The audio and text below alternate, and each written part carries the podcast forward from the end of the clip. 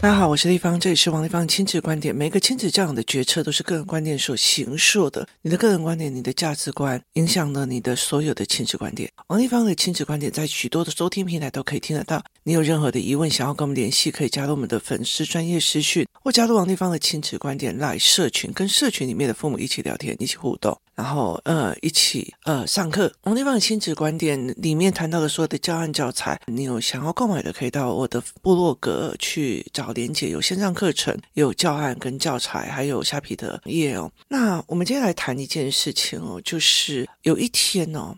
就是工作室里面有一个孩子，他其实有一次在上课的时候，就是一副那个要死不活的不耐烦的死样子，你知道吗？哦那他就是一个要死不活、不耐烦的死样子。这个孩子哦，其实是这样子。他这个孩子在小学的时候，尤其是小的时候，因为他写作业很快，然后呢也会按部就班把东西都做完。可是问题在于是，你知道。国小一二三四年级，大部分都是抄写跟计算，那个东西没有思维逻辑哦。嗯，我们叫做条件步骤型的，就是别人讲一句，他做一句；别人讲一句，再做一句。可他有整盘的脉络吗？没有哦。像学习动机，有人在问说，学习概念是在做什么？我就说，你是把整个学习在人生里面的所有概念给他，你是一个全盘的思维，你并不是一个好，我应该要做什么的思维。就是现在写国课本甲本，明天写国语什么有的没有。好，它是一个照操作的甲本，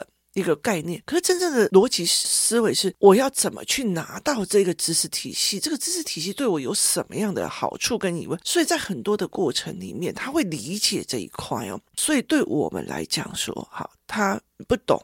但是他很会操作，所以他完全没有去思考每一件事情的后面的原因。这样所谓的空心操作，哈，在中国叫做小镇做题家，就是一直做题，一直做题。他们到最后，就算做到呃北大里面哦，我之前有谈过一起北大的一个呃教授，他来讲的空心症，你不知道为什么，你的人生不知道为什么，你就是一直在做题，一直在做题，它是一个空心。你觉得人生没价值，因为它是别人觉得好的地方。所以他在文本里面，他并不是思维性，他不会觉得哇好玩哦，他不会觉得说，诶，我们上课在上什么，是不是有思考性的？他完全没有这种思维逻辑哦。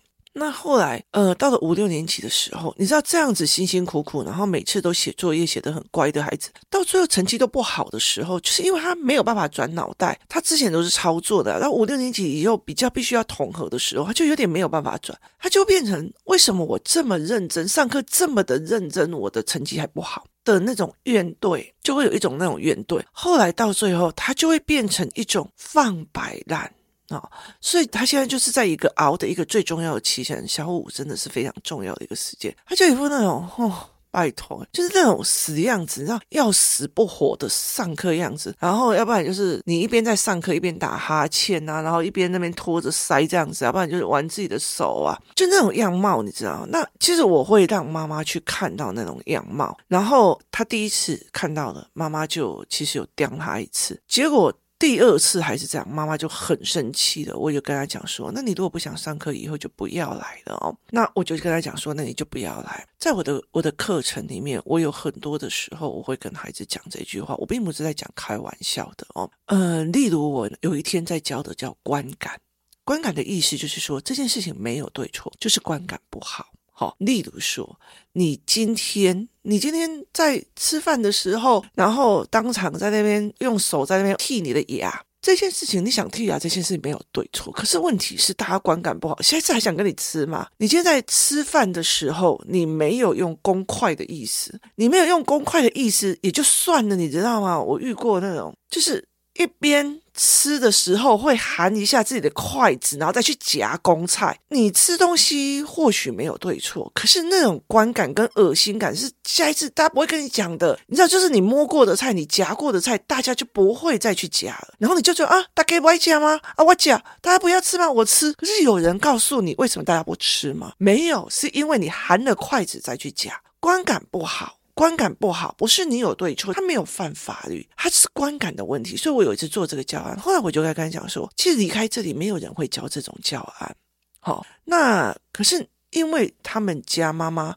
就是协助的工作室很多东西，所以他觉得理所当然。然后他们家其他的长辈也是那种一副全世界要去巴结他的那个样子哦。那后来我就跟他讲，你不能来上课。然后后来有一次，就是同样有一次星期三，他就在跟我一起走走走走，要走回来的过程里面，他要走回来的过程，他就他就很立方也对不起，我上次态度不对，请你你可以原谅我。我就跟他讲不可以。好，然后呢，他就沿路这样一直走，他整个人就整个心很闷这样子哦。那我大概会理想清清楚，他妈妈会跟他讲说，你自己要去跟地方也道歉，而且取得原谅才有办法。然后后来他就在走走走走走，快到工作室的时候，他再再再问我一次哦。我就跟他讲说，我就跟他讲说，因为他最近一直在看什么渣男那些影片，然后我就跟他讲，如果能有一天你发现你的男朋友是渣男，带你戴绿帽子，或者是跟你在一起心不在焉，很。我无所谓，你觉得你还会给他下一次机会吗？他说不会。我说为什么你们会觉得轻轻便便的一个句对不起，我们大人就应该原谅你？我说为什么？我有那么廉价吗？好，那为什么我会去做这样的态度？后来其实当大家在上课的时候，他就不能上嘛，他就去小房间哦。他去小房间的时候，有人就说：“哎，为什么他不能上课？”然后我就说：“那你们知道为什么？”那呃，他就说哦，对，他上一次的态度跟他的那个烦闷不好。上一次教的是观感，这次教的叫做语言加表情哦。例如说啊，我就是很想上课啊。我问你，你嘴巴讲我很想上课，可是你行为是一副那种。很翻白眼的死样子，别人会相信你吗？没有，很多小孩在跟你讲，你没有好好读书。有啊，我有在读啊，你怎么可以说我没有？可是这问题是大人都很可以看得清楚，我们看得懂，看不懂小孩有没有真的在读书，尤其真的读过书的人，所以他行为跟他语言是不一样的哦。他完全没有办法理解这一块，这对这一个从小到大都很乖的这个小孩不能去上课。他以为我只要按照你们大人的要求做，你就可以了。你管我表情哦，所以后来我就没有让他进去这样子。然后后来他妈妈就来了嘛，然后他妈妈就在旁边一直听我上课，然后其实就不要让他女儿进去。那其实我跟他妈妈就是我们在工作室几个家长是很有默契哦。其实工作室里面有几个小孩不读，我就那我就不要送你啊，你干嘛？你干嘛那么委屈？然后后来，其实我就在跟工作室里面的孩子在讲，我就在讲一件事情。我说：“我说，其实什么叫做公立学校？什么叫公立学校？什么叫做国民义务教育啊？我说，国民义务教育的意思就是你考得很烂。例如说，呃，现在有几个学生哦，就是五年级有几个学生，他打老师。”打数学老师，打国文老师，打自然科老师，结果老师生病了以后，他打代课老师，打体育老师，甚至咬老师哦。那这些人就一直在想，你为什么不要去教他这种东西的思维逻辑，却要一直去捧着他的情绪哦？而且同理派嘛，所以。他们就一直没有办法去理解这一块。那后来我就一直在想一件事情哦，我在想一件事情的状况是什么？就是他们就是一直用同理派来做。那我就跟他们讲说：你们有没有了解一件事？我说你们有没有了解一件事情哦？学校老师会原谅你们的原因是，你今天不管做了什么事情，老师明天依旧会站在讲台上讲数学题。为什么？因为这是国民义务教育。你再怎么烂，我都。还是要教你，你的烂，你的不想学，不会影响到别人要不要教你，因为你有受教权。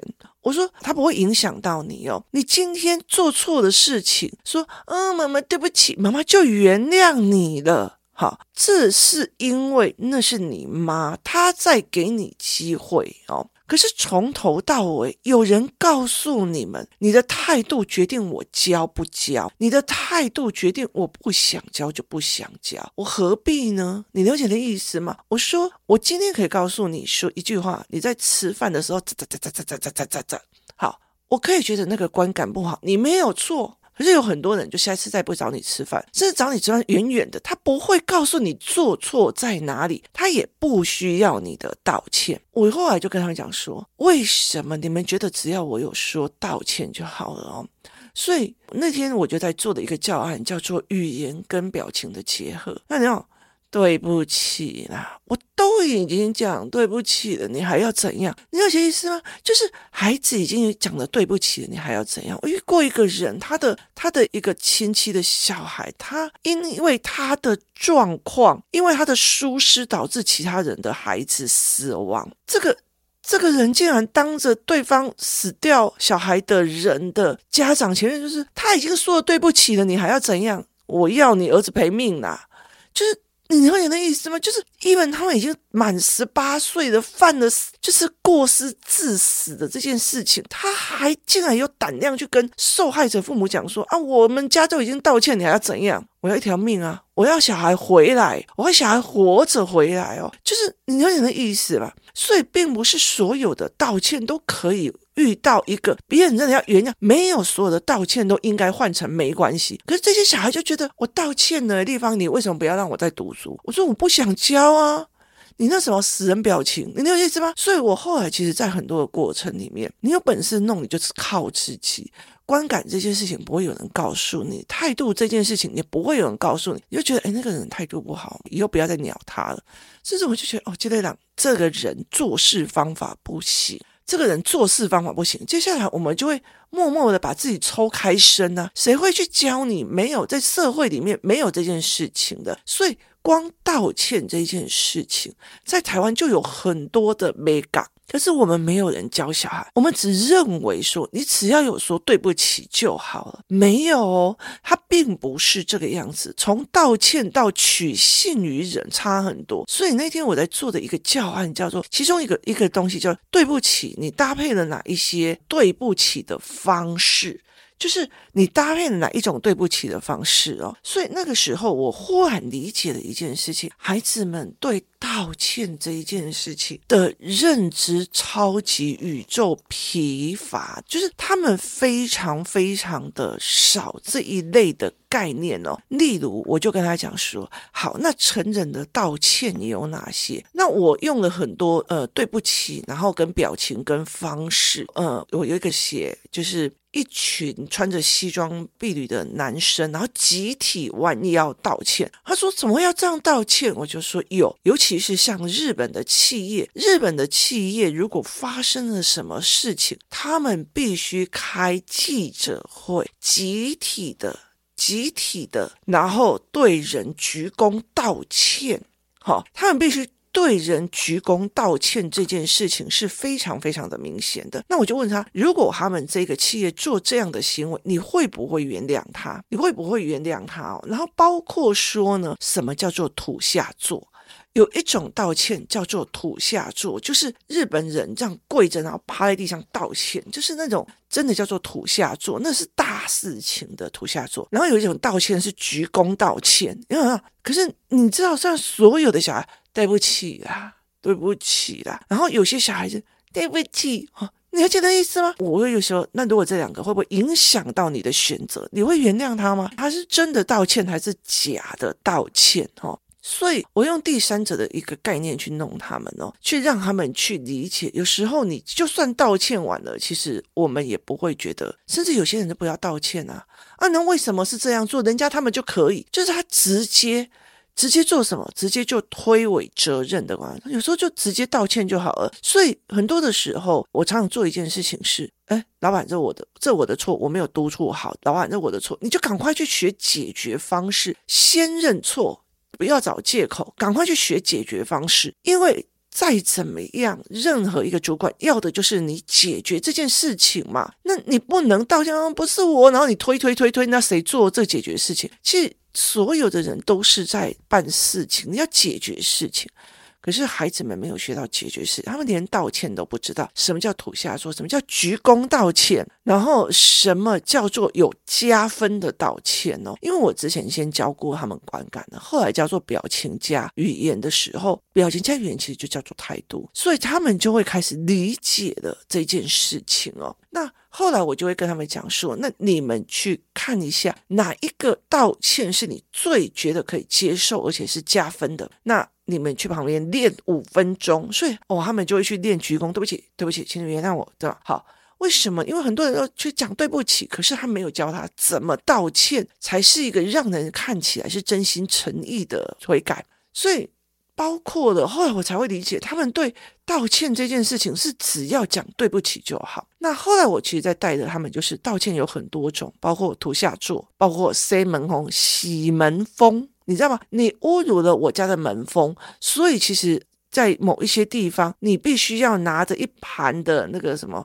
香烟、槟榔跟一些东西，然后去菜市场跪着，然后上面写本人某某某造成某某某的呃什么怎样怎样问题处理，导致怎样怎样怎样怎样，我特此道歉，就是去周告周知的意思。另外还有一个叫做开记者会道歉，然后。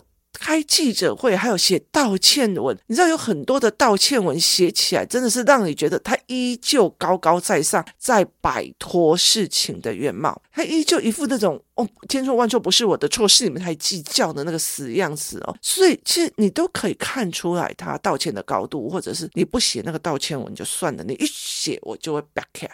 还有现在很小孩很难理解的叫做登报道歉，他们也很难的。大人的社会里面，第一件事情是不是你道歉我就可以原谅你？大人的社会里面，甚至不会去跟你讨公道，要你一个道歉，不会，他默默的捏碎了你接下来往下的机会，他捏碎，他绝对会找借口，觉得出代志的歪走，其实做代志用做一半，他捏碎你的所有的机会跟成长点。他是用这样子的一个模式在思考的，所以你怎么去处理这一块是非常非常重要的哦。那接下来一个很重要很重要的一个概念，还有包括登报道歉啊、道歉文的角色啊、道歉文的概念啊，还有很多一件事情是没有人可以这么轻易的原谅你哦。后来我就跟这个妈妈讲，你今天。带着你的女儿，因为他们家大部分都外食嘛，然后女儿又很会嫌东嫌西，这样我不喜欢去吃那一家，那一家太油了，我不喜欢吃这一家，怎样怎样。好，我可以问你一件事情吗？如果这一家的服务员，好、哦，他脾气很差，给你啦，那你就心里在想，哦，这一家的服务员脾气好差，那老板好凶，我下一次再也不来了。我就让他这个妈妈带着这一个孩子去每一家像。那一家你嫌他态度差，你有告诉他说，你如果改变态度了就好了，你会再给他第二次机会吗？不会，你不会给他第二次机会走进去，然后钱给他，再给他消费，没有哎，你了解意思吗？没有。好，你觉得这一家店上一次你要凹他一个气球，他不给你，哦，你就好生气哦，我再也不要来这家店了。好，问题在于是别人就算做错事了，你。你有给人家机会道歉吗？没有哎，你没有给人家机会道歉，你默默的抽开了他赚钱的机会。好，你告诉我，丽芳，你为什么为什么还需要给你时间道歉？没有的，真实社会不是这个样子，真实社会要一个对不起的机会都没有，更何况再争取第二次机会是没有的，他很难的。它是非常非常困难的，可是孩子们的成长里面完全没有这一块。对不起哦，好，那明天要玩在一起的啊，我们家都已经说对不起了，你要怎样？而小孩就是这样啊，对。可是有没有想过？你看前阵子台湾有很多大学生乱讲话，然后然后那个什么证件乱写，然后霸凌别人、仇视丑女的言论在那边，他们写的道歉文，你觉得这世界会原谅他们吗？没有嘛，他们活生生的在父母的每一次对不起就原谅他们，每一次对不起老师就原谅他们，看起来好像原谅了，只是我们在点名做记号的那样。可是你了解的意思吗？甚至有一些家长，我的小孩虽然是这个样子，你难道不能有一个老师的样貌，然后去原谅他吗？对，我原谅他，是帮他还是害他？是害他。为什么？因为他误以为只要讲了对不起，这世界就会原谅他。没有，我觉得像以台大经济系那几个小孩来看，你走到哪里不是全部的人点名做记号吗？照片都出来了，名字也出来了。你告诉我，又大翻译系统，他翻译到美国去，让所有的人知道；翻译到很多地方去，让很多人知道。他以后除了创业，没有别的。以以经济系金融为讲，台大它是在整个台湾的金融里面体系是成为一个系统的互助系统。就是谁家会用这一种？你有意思吗？就是他完全没有去理解这一块。可是父母有办法在这个小孩的小时候去教，不是每个道歉就是没有关系哦。你已经被人家点名做记号了。我记得印象非常深刻的一点，就是在很早期的一段时间，我一个就是呃，这后来有人被人家写出来，就是你如果说你去法国，你法国的时候，或者是你去欧洲的国家，它有很多很多的方式，其实你不买票，然后偷进地铁都可以。可是只要一次你被抓到了，不管是你或你女儿，就是你在那边要找任何工作是完全不可能的，因为他觉得你的品性不行哦。可是对我来讲，对我来讲，我常常会觉得说，我会在工作室给很多的东西，可是问题在于是，我常常会觉得这个人人品不行，我就会散。我只要让我这个人人品不行，我连跟他讲话，我跟他沟通沟通，不用浪费我的时间，我的时间很宝贵。我只要觉得这个人人品不行，我就散。所以很大一个人，别人不会给你第二次机会。你其实有时候，后来我在做这个教案的时候，我就会跟他们讲说，并不是大人不原谅，不是你说对不起就算了，是在于是你的态度、你的行为、你的模式，你到底是不是传达出你值得被原谅？所以其实。是后来在看这个教案的时候，孩子们理解的是啊、哦，原来有一些人真的是不值得被原谅。原来我那个行为，你不能一直怪大人，我都已经说对不起了，我都已经怎样了，你要怎样？可是你那个态度，我们就是没有办法原谅下去。态度是什么？语言加表情，语言加表情，甚至语言加后续动作，所以对这群孩子，他没有办法做这一块连接。他觉得你要的也不过是一个对不起的这三个字而已，而事实上不是的哦。所以后来在这个教案我去教啊，甚至我也开始教他什么是比较好的道歉方法。有一个道歉是有一张就是那些 “I'm sorry 的一个告示牌贴在那边，他就说这个道歉不行。我说为什么不行？他就说因为他就丢在那里。我就说好来。我一人就发了一个 memo 词，我就发了一个 memo 词来，我说来，你们写道歉，你写道歉文，他就说为什么？我就说以后你们要上国中了，有可能一天到晚跟妈妈吵架，跟妈妈硬脆硬挤跟干嘛？可是你有时候可能弯不下腰来道歉，来习惯性写。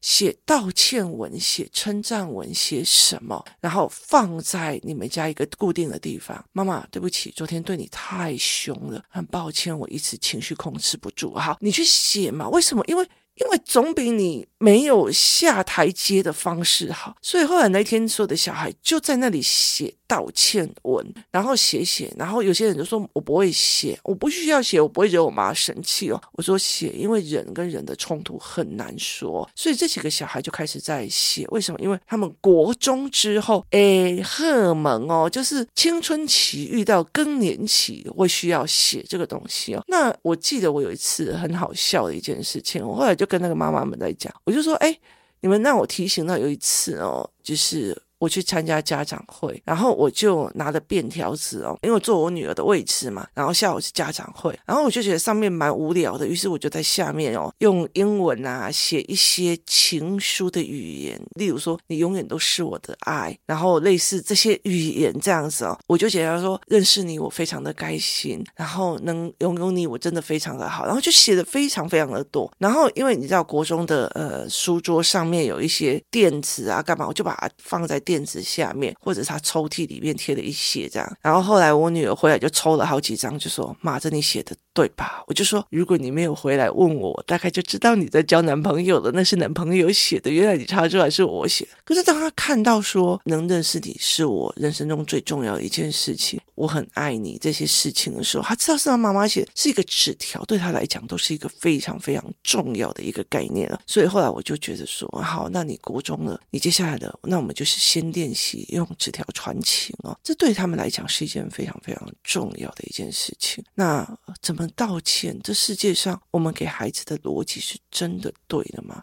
其实有很多时候，我不会给很多的人有很大的机会再重新来一次哦。有时候你会觉得断舍离是一种清安自在、少惹的一些祸，所以没有必要去做这一块哦。那。很多概念是在于是孩子们所得到的道歉的逻辑是对的吗？还是错的？他知不知道真实社会里面不是那一个轻飘飘的一句对不起，这个世界就应该原谅。今天谢谢大家收听，我们明天见。